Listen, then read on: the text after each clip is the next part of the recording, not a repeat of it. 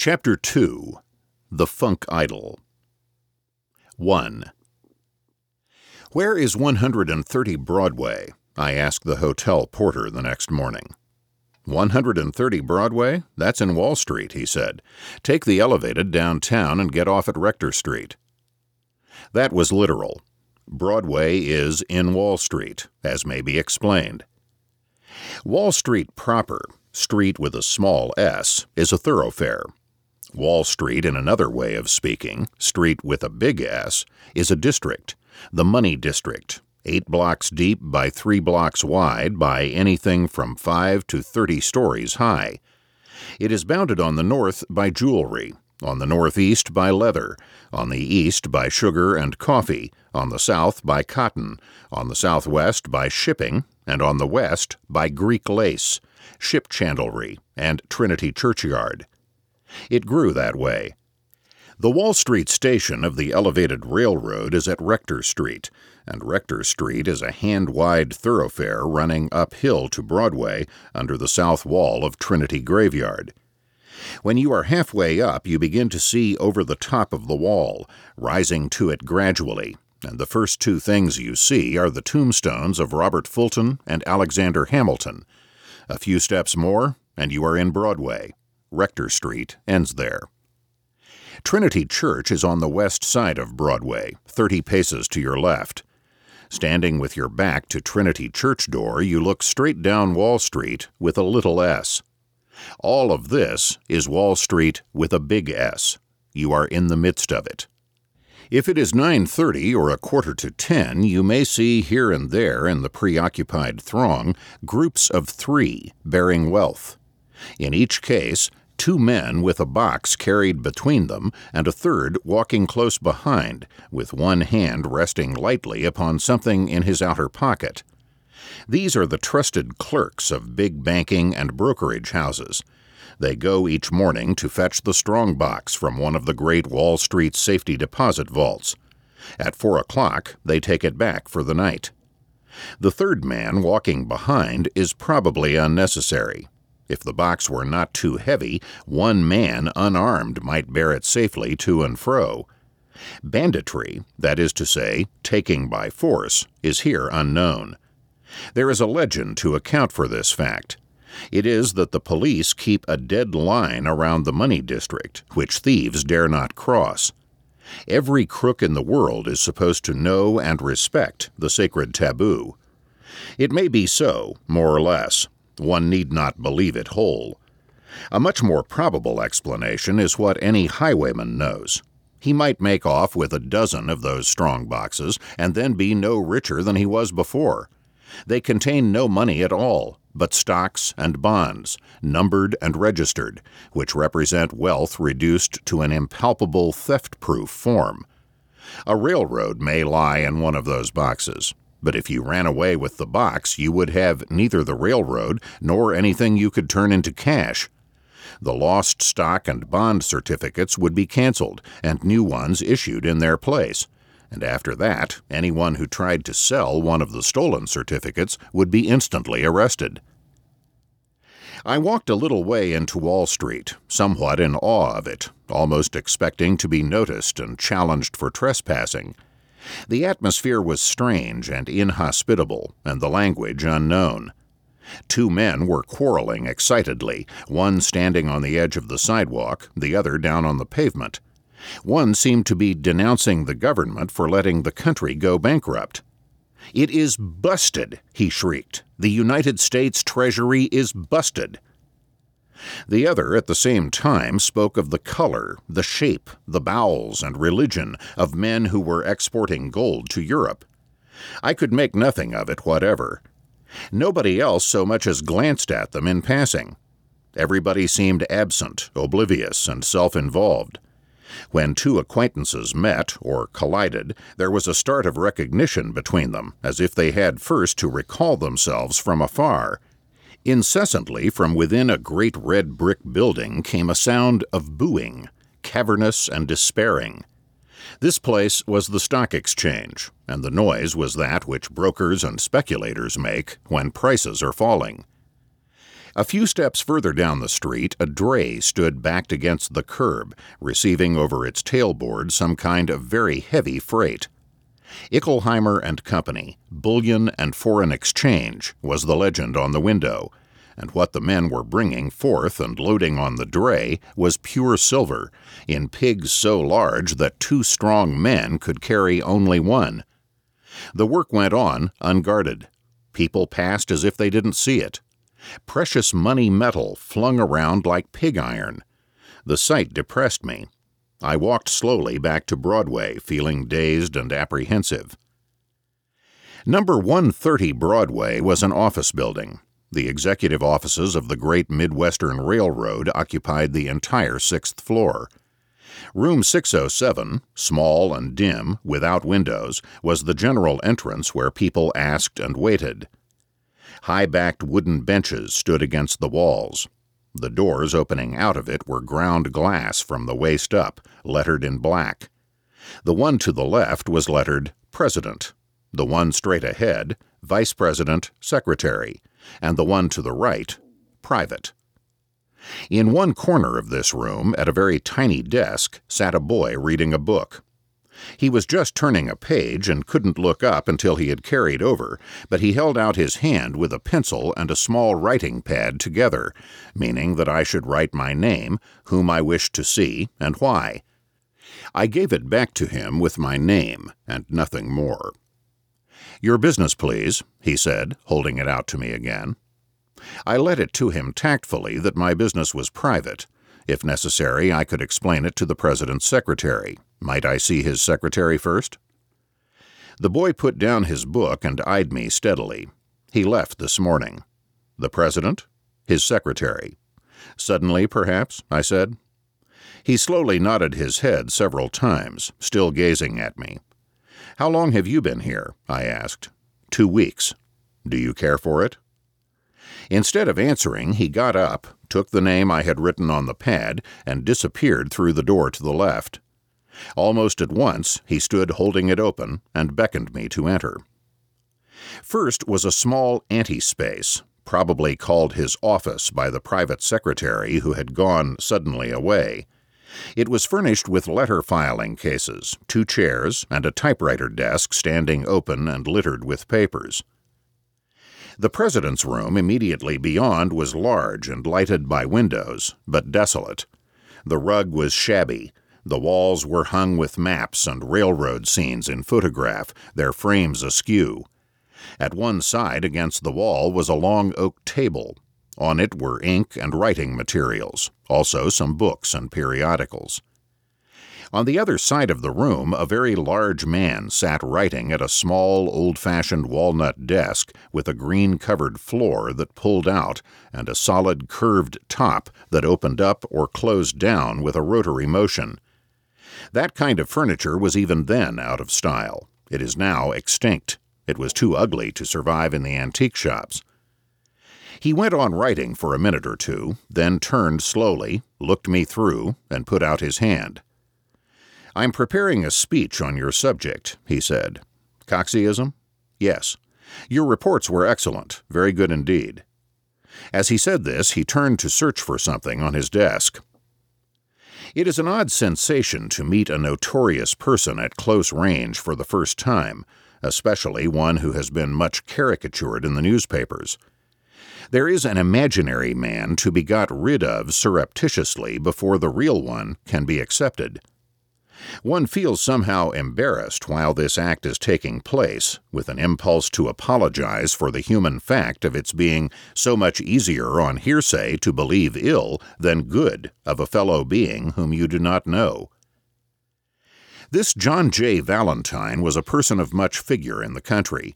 He was the head of a family two generations removed from the uncouth progenitor who founded its fortune in commerce, real estate, and transportation. Therefore, he was an aristocrat. For many years, he had been president of the Great Midwestern Railroad. After his name in the directory of directors was a long list of banks, corporations, and insurance companies.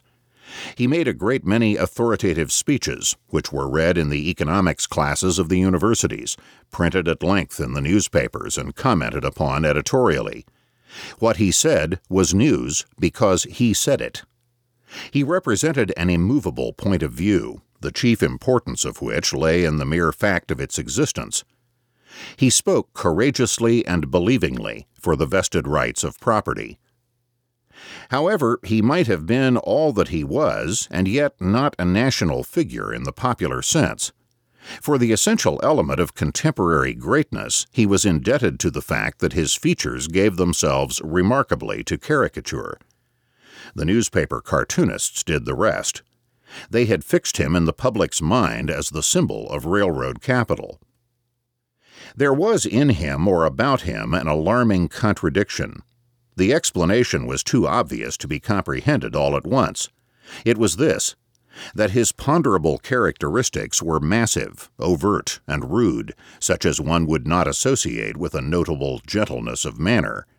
And yet his manner was gentle to the point of delicacy, and he seemed remarkably to possess the gift of natural politeness. Physically, he was enormous in all proportions. The head was tall, and the forehead overhanging gave the profile a concave form. He had a roaring, windy voice, made husky by long restraint. It issued powerfully from a cave partly concealed by a dense, fibrous mustache. Oh, here they are, he said, producing my reports. Turning them sheet by sheet, he questioned me at length, desiring me to be most explicit in my recollections as to the reactions of people to Coxeyism. His knowledge of the country through which we had passed was surprising. When we were at the end, I said, I have talked with all sorts of people besides, people in Washington, on my way to New York, and here also. Nobody seems to know what is wrong. Some say it's the tariff, others say it's something that has been done to money. Nearly everyone blames Wall Street, more or less. What is the matter? Why is labor unemployed? He passed his hand over his face, then leaned forward in his chair and spoke slowly. Why the seven year locusts? Why do men have seasons of madness? Who knows? After a pause, his thoughts absorbing him, he continued in a tone of soliloquy. The country was bewitched. The conglomerate American mind was foolishly persuaded to a variety of wistful and unverified economic notions. That was to say, heresies, about such important matters as money, capital, prices, debts. People were minding things they knew nothing about and could never settle, and were neglecting, meanwhile, to be industrious. This had happened before in the world. In the Middle Ages, Europe might have advanced, with consequences in this day not easily to be imagined, but for the time and the energy of mind and body which were utterly wasted in quest of holy grails and dialectical forms of truth. So now in this magnificent new world, the resources of which were unlimited, human progress had been arrested by silly utopians who distracted the mind with thoughts of unattainable things. Take the railroads. With already the cheapest railroad transportation in the world, people were clamoring for it to be made cheaper. Crazy populists were telling the farmers it ought to be free, like the air. Prejudice against railroads was amazing, irrational, and suicidal. All profit in railroading had been taxed and regulated away. Incentive to build new roads had been destroyed. If by a special design of the Lord a railroad did seem to prosper, the politicians pounced upon it and either mulcted it secretly or held it forth to the public as a monster that must be chained up with restrictive laws. Sometimes they practiced both these arts at once. Result? The nation's transportation arteries were strangling. No extension of the arterial system for an increasing population was possible under these conditions. What would the sequel be? Rome, for all her sins, might have endured if only she had developed means of communication, namely roads, in an adequate manner. It was obvious, and nobody saw it. Well, now he was trying to save people from a repetition of that blunder. He was trying to make them see in time that unless they allowed the railroads to prosper, the great American experiment was doomed. I could not help thinking people prophesy against Wall Street, and Wall Street prophesies against the people. I was surprised that he gave me so much time until it occurred to me that he was thinking out loud, still working on his speech. He wished me to take my reports, which were merely field notes, and pull them into form as an article on Coxeyism. He would procure publication of it in one of the monthly reviews, perhaps, under his name if I didn't mind, and he could adopt it whole or under my own. It didn't matter which. An unhappy incident has just occurred in my office, he said. My private secretary had to be sent away suddenly. You might work in his room out there if it's comfortable. I sat down to the task at once in the anteroom at the vacant desk. Half an hour later, passing out, he dropped me word of where he was going and when he might be expected back, in case anyone should ask. In a little while, the boy did ask. Either he had not been at his place when the president passed out, or else the president forgot to tell him, his habit being to leave word at the desk where I sat. Also, the telephone rang several times, and as there was no one else to do it, I answered.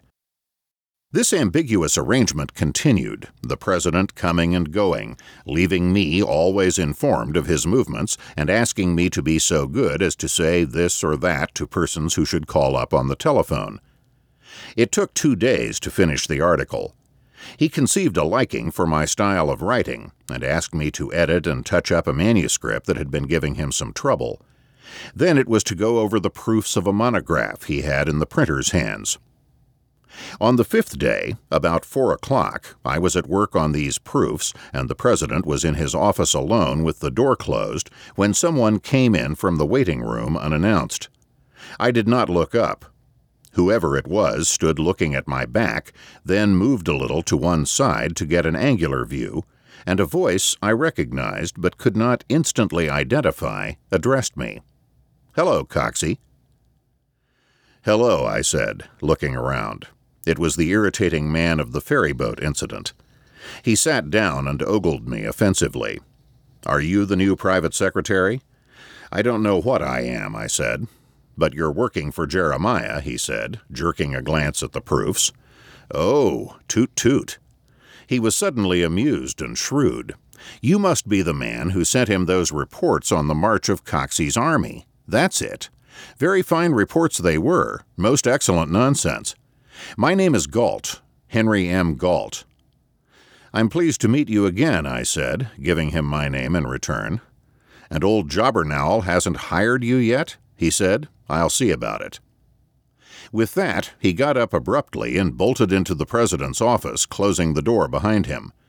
I hated him intensely, partly, I suppose, because unconsciously I transferred to him the feeling of humiliation and anger produced in me by that look from the girl who was with him on the ferry boat. It all came over me again.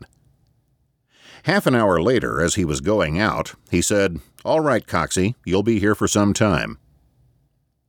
The last thing the president did that day was to have me in his office for a long, earnest conversation. He required a private secretary. Several candidates had failed. What he needed was not a stenographer or a filing clerk. That kind of service could be had from the back office. He needed someone who could assist in a larger way, especially someone who could write, as I could. He had looked me up. The recommendations were satisfactory. He knew the college from which I came, and it was sound. In short, would I take the job at $200 a month? I must tell you, he said, there is no future in the railroad business, no career for a young man. A third of the railway mileage of the country is bankrupt. God only knows if even this railroad can stand up. But you will get some valuable experience, and if at any time you wish to go back to newspaper work, I'll undertake to get you a place in New York no worse than the one you leave. I protested that I knew almost nothing of economics and finance. All the better, he said. You have nothing unsound to get rid of. I'll teach you by the shortcuts. Two books, if you will read them hard, will give you the whole groundwork. I accepted. 2. The next morning, Mr. Valentine presented me to the company secretary, J.C. Harbinger, and desired him to introduce me around the shop. This way, said Harbinger, taking me in hand with an air of deep, impersonal courtesy. He stepped ahead at each door, opened it, held it, and bowed me through. His attitude of deference was subtly yet unmistakably exaggerated. He was a lean, tall, efficient man, full of sudden gestures, who hated his work and did it well, and sublimated the petty irritation of his position in the free expression of violent private judgments. We stopped first in his office. It was a small room containing two very old desks with swivel chairs, an extra wooden chair at the end of each desk for visitors, a letter squeeze, and hundreds of box letter files in tiers to the ceiling, with a stepladder for reaching the top rows. There was that smell of damp dust which lingers in a place after the floor has been sprinkled and swept.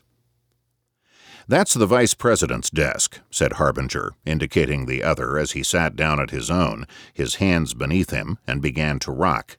He's never here, he added, swinging once all around and facing me again. He evidently couldn't be still. The linoleum was worn through under his restless feet. What brings you into this business? he asked. Accident, I said. It gets you in, but never out, he said. It got me in thirty years ago. Are you interested in mechanical things? Like what? I asked. Jerking open a drawer, he brought forth a small object which I recognized as a dating device. He showed me how easily it could be set to stamp any date up to the year 2000. This was the tenth model. He had been working on it for years. It would be perfect now but for the stupidity of the model maker, who had omitted an important detail. The next problem was how to get it on the market. He was waiting for estimates on the manufacturer of the first 500. Perhaps it would be adopted in the offices of the Great Midwestern. That would help. The president had promised to consider it. As he talked, he filled a sheet of paper with dates. Then he handed it to me. I concealed the fact that it did not impress me wonderfully as an invention, also the sympathetic twinge I felt for one could see that he was counting on this absurd thing to get him out. It symbolized some secret weakness in his character. At the same moment, I began to feel depressed with my job. Well, he said, putting it back and slamming the drawer, there's nothing more to see here. This way, please. His official manner was resumed, like a garment.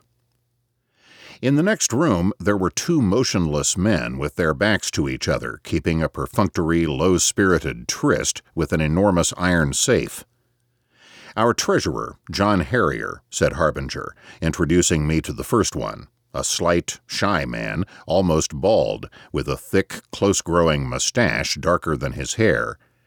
He removed his glasses, wiped them, and sat looking at us without a word. There was no business before him, no sign of occupation whatever, and there seemed nothing to say. A very hearty lunch, I remarked, hysterically, calling attention to a neat pile of pasteboard boxes on top of the desk. Each box was stamped in big red letters Fresh eggs, one dozen.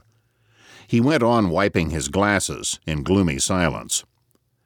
Mr. Harrier lives in New Jersey and keeps a few chickens, said Harbinger. He lets us have eggs. If you keep house, are you married, though? No, I said. The treasurer put on his glasses and was turning his shoulder to us when I extended my hand. He shook it with unexpected friendliness. The other man was Fred Minus, the auditor, a very obese and sociable person of the sensitive type, alert and naive in his reactions. Nice fellows, those, when you know them a bit, said Harbinger as we closed the door behind us and stood for a moment surveying a very large room which might be called the innermost premises of a railroad's executive organization.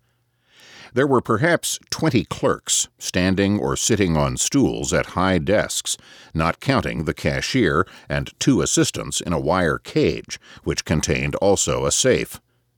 The bare floor was worn in pathways. Everything had an air of hallowed age and honorable use, even the people, all save one, a magnificent person, who rose and came to meet us. He was introduced as Ivy Handbow, the chief clerk. He was under 35, full of rosy health, with an unmarried look, whose only vice, at a guess, was clothes. He wore them with natural art, believing in them, and, though he was conscious of their effect, one could not help liking him because he insisted upon it so pleasantly. At the furthermost corner of the room was the transfer department.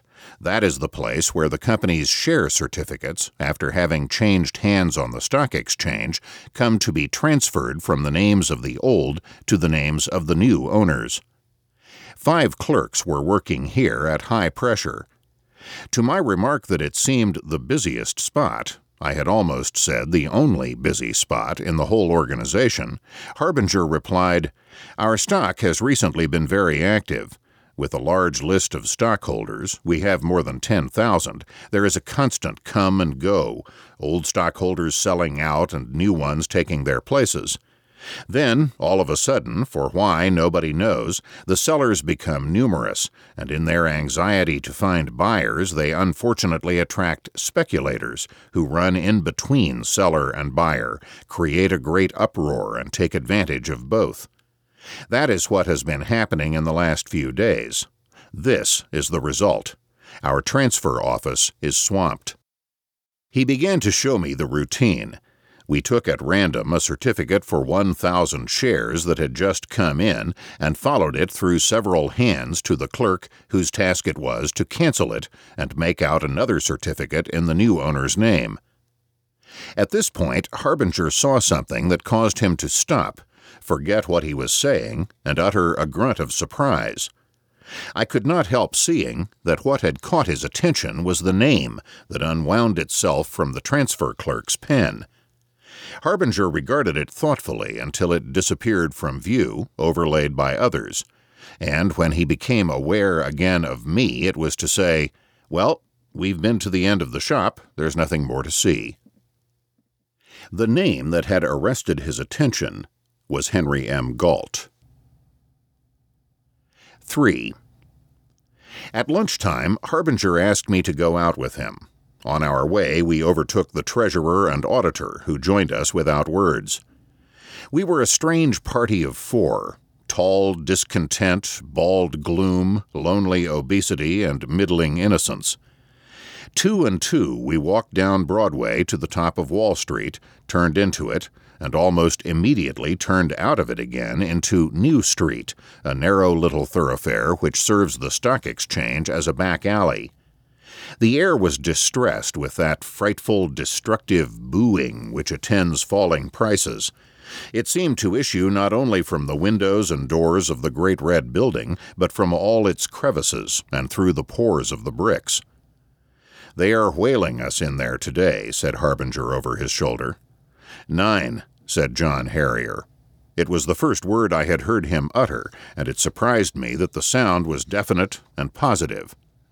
Are you talking about Great Midwestern Railroad stock? I asked. Yes, said Harbinger. John says it sold at nine this morning. That is the lowest price in all the company's history. Every few days there's a rumor on the stock exchange that we are busted, as so many other railroads are, and then the speculators, as I told you, create so much uproar and confusion that no legitimate buyer can find a legitimate seller, but all must do business with the speculator, who plays upon their emotions in the primitive manner by means of terrifying sounds and horrible grimaces. Hear him.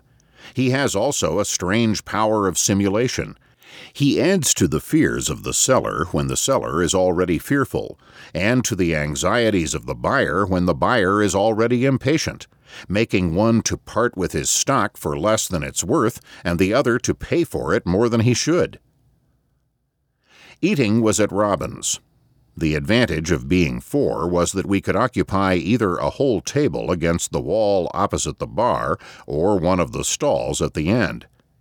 As there was neither stall nor table free, we leaned against the bar and waited. We appeared to be well known. Three waiters called to Harbinger by name and signaled in pantomime over the heads of the persons in possession how soon this place or that would be surrendered.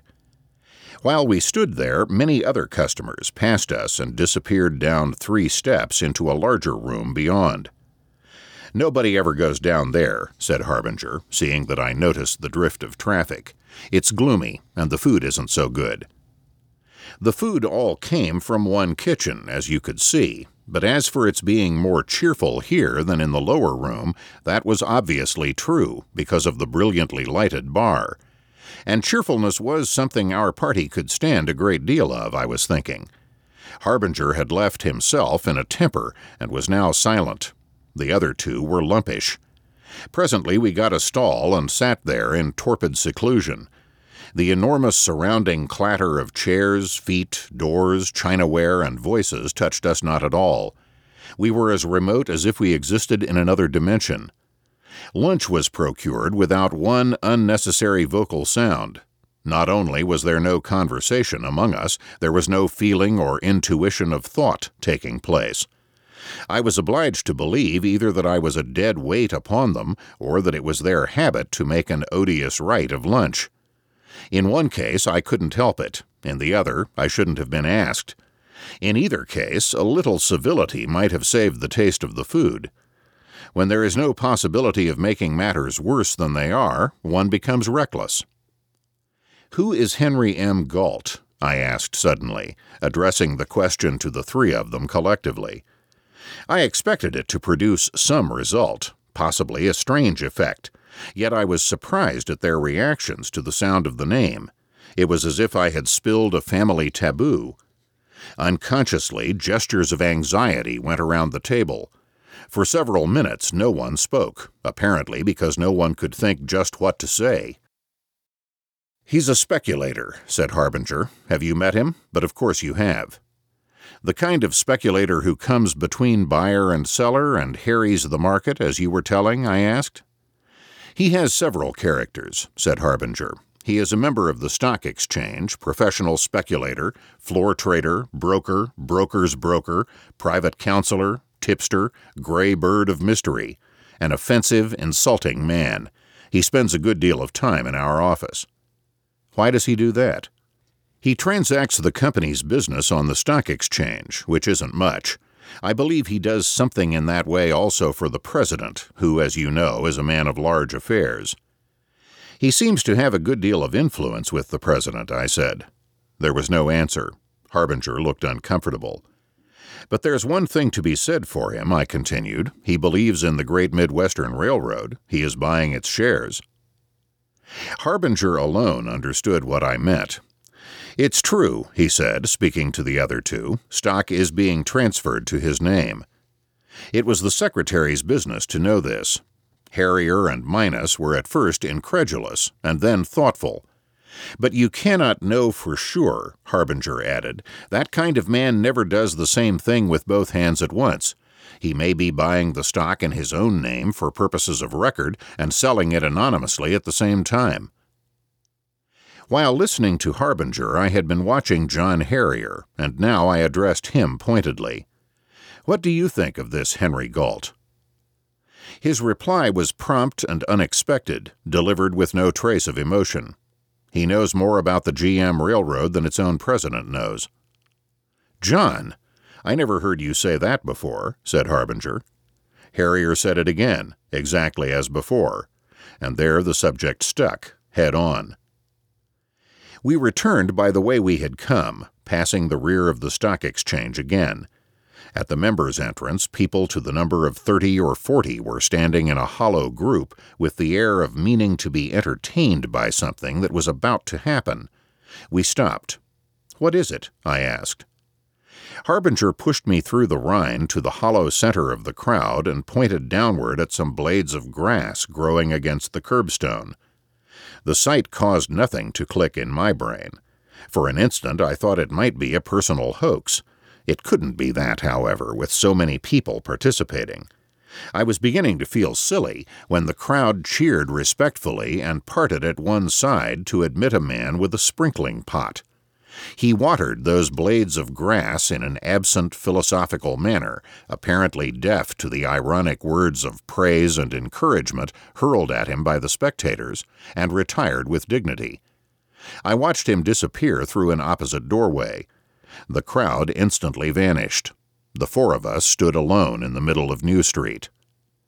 Grass growing at the door of the New York Stock Exchange, said Harbinger, grinning warily as one does at a joke that is both bad and irresistible. The origin of the grass was obvious. An untidy horse had been fed at that spot from a nose bag, and some of the oats that were spilled had sprouted in a few ounces of silt gathered in a crevice at the base of the curbstone. The incident gave me a morose turn of thought. As a jest, it was pitiable. What had happened to people to abase their faith in themselves and in each other? Simple believing seemed everywhere bankrupt. Nobody outside of it believed in Wall Street. That you might understand. But here was Wall Street, nurturing in fun a symbol of its own decay, and by this sign not believing in itself. Harbinger denounced the stock exchange speculators who depressed the price of Great Midwestern shares and circulated rumors damaging the railroad's credit. But did Harbinger himself believe in Great Midwestern? No. The Great Midwestern did not believe in itself. Its own president did not believe in it. He was busily advertising his disbelief in the whole railroad business. Why had he no faith in the railroad business? Because people had power over railroads and he disbelieved in people. Therefore, people disbelieved in him. I was saying to myself that I had yet to meet a man with downright faith in anything when I thought of Galt. He believed in the country. I remembered vividly what he said about it on the ferry boat. It was rich, and nobody would believe it. He believed also in Great Midwestern, for he was buying the stock in the face of those ugly rumors. The fact of this one man's solitary believing seemed very remarkable to me at that instant. In the perspectives of times and achievement, it became colossal. 4. The President was in Chicago on two errands. One was to hold a solemn quarterly conference with the operating officials on the ground. There was supposed to be much merit in having it take place on the ground. The first time I heard the locution, it made me think of Indian chiefs debating around a campfire. The executive offices in New York were more than a thousand miles from the Great Midwestern's first rail's end. It does not matter so much where a railway's brains are, but its other organs must remain where they naturally belong, and that is why all the operating departments were in Chicago. Four times a year, the brains were present in the physical sense. At all other times, the operating officials either brought their problems to New York, solved them on the spot, or put them in a pigeonhole to await the next conference. His other errand was to deliver a speech entitled Lynching the Railroads at a manufacturer's banquet. On the plane of large ideas, the great Valentine mind was explicit. Elsewhere, it was vague and liable. Although this was the first time I had been left alone with the New York office for more than one day, my instructions were very dim. At the last moment, the President said, You will know what to do. Use your own judgment. Open everything that comes in. Tell Mr. Harbinger to be very careful about the earnings. They got out again last week. He was referring to the private weekly statement of gross and net revenues compiled jointly by the Secretary and Treasurer and delivered by Harbinger's own hand to the President. This exhibit was not for publication, like the monthly statement. It was a special sounding for the information of the executive, or a kind of statistical cheese auger by means of which the trained sense could sample the state of business. The figures were supposed to be jealously guarded. On no account were they to go out of the office, save by direct order of the President.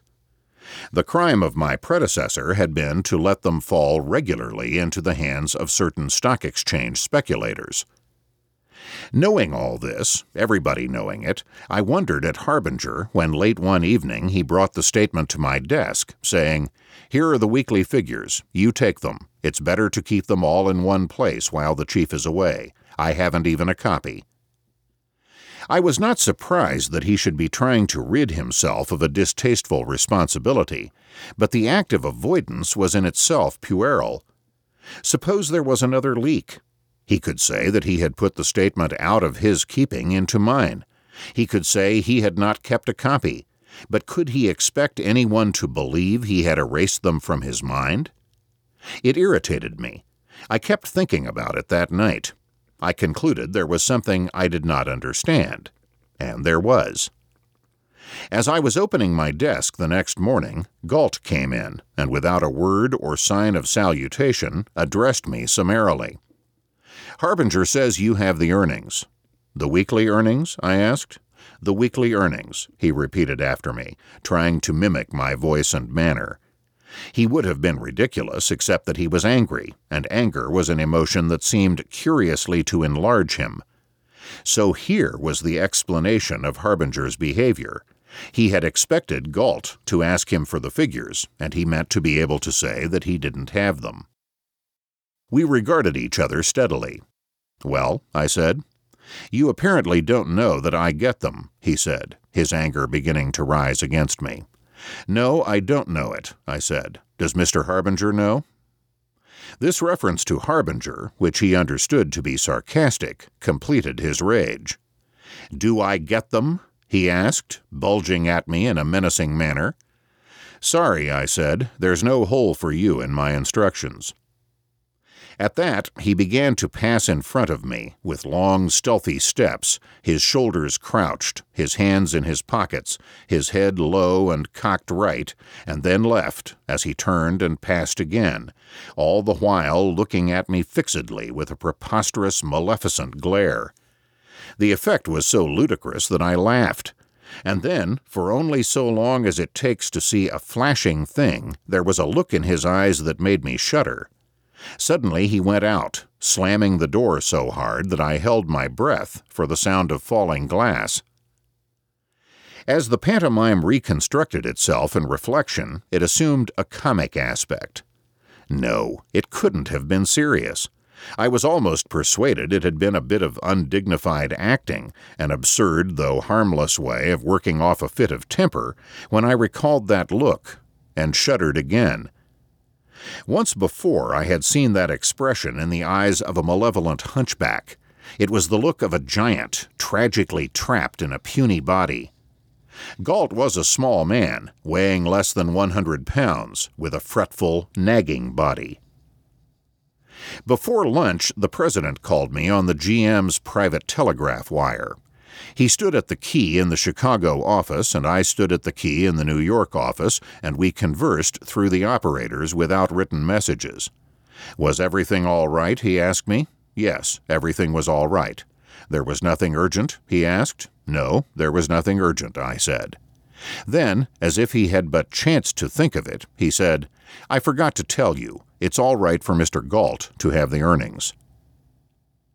His anxiety to seem casual about it betrayed the fact that he had called me expressly to say that Galt should have the earnings, and there was no doubt in my thoughts that Galt, since leaving me, had been in communication with my chief by telegraph.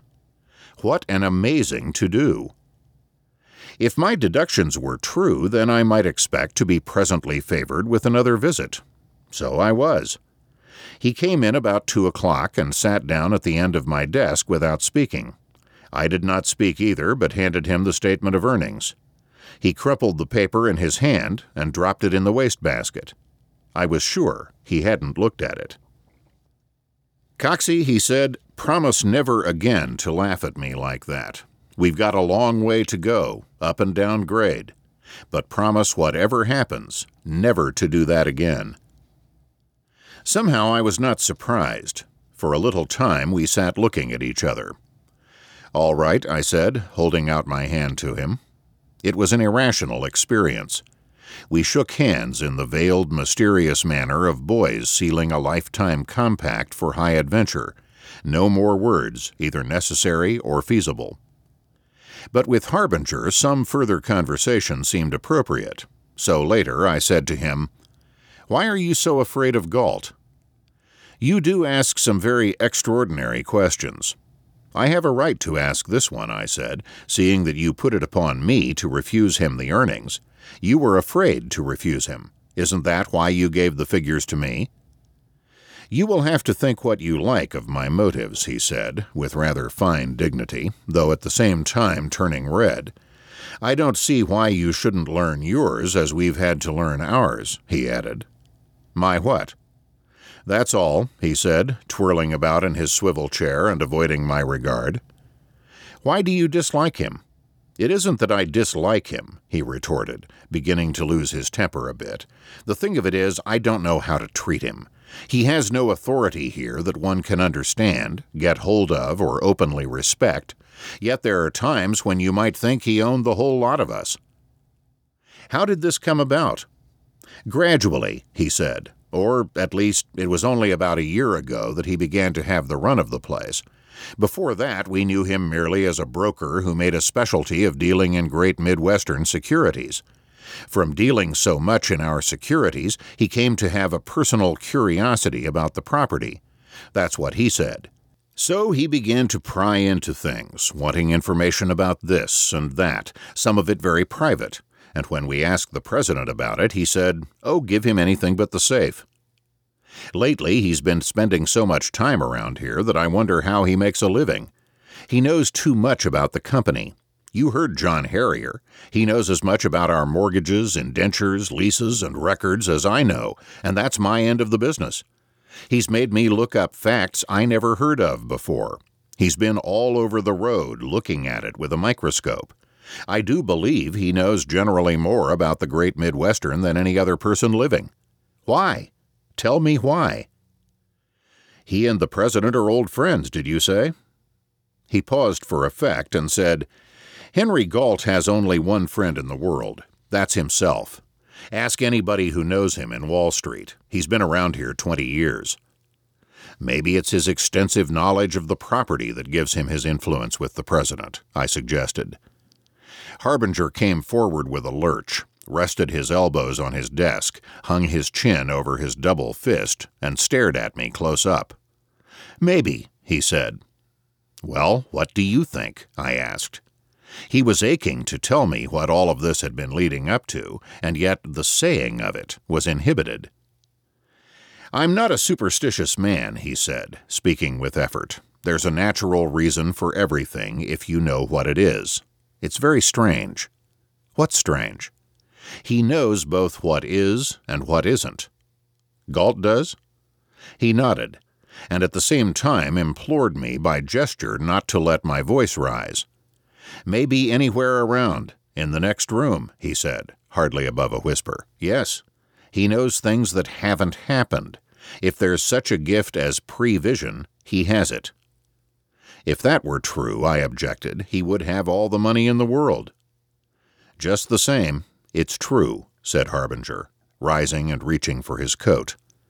He looked at me a little askance, doubtless with misgivings as to the propriety of having talked so much.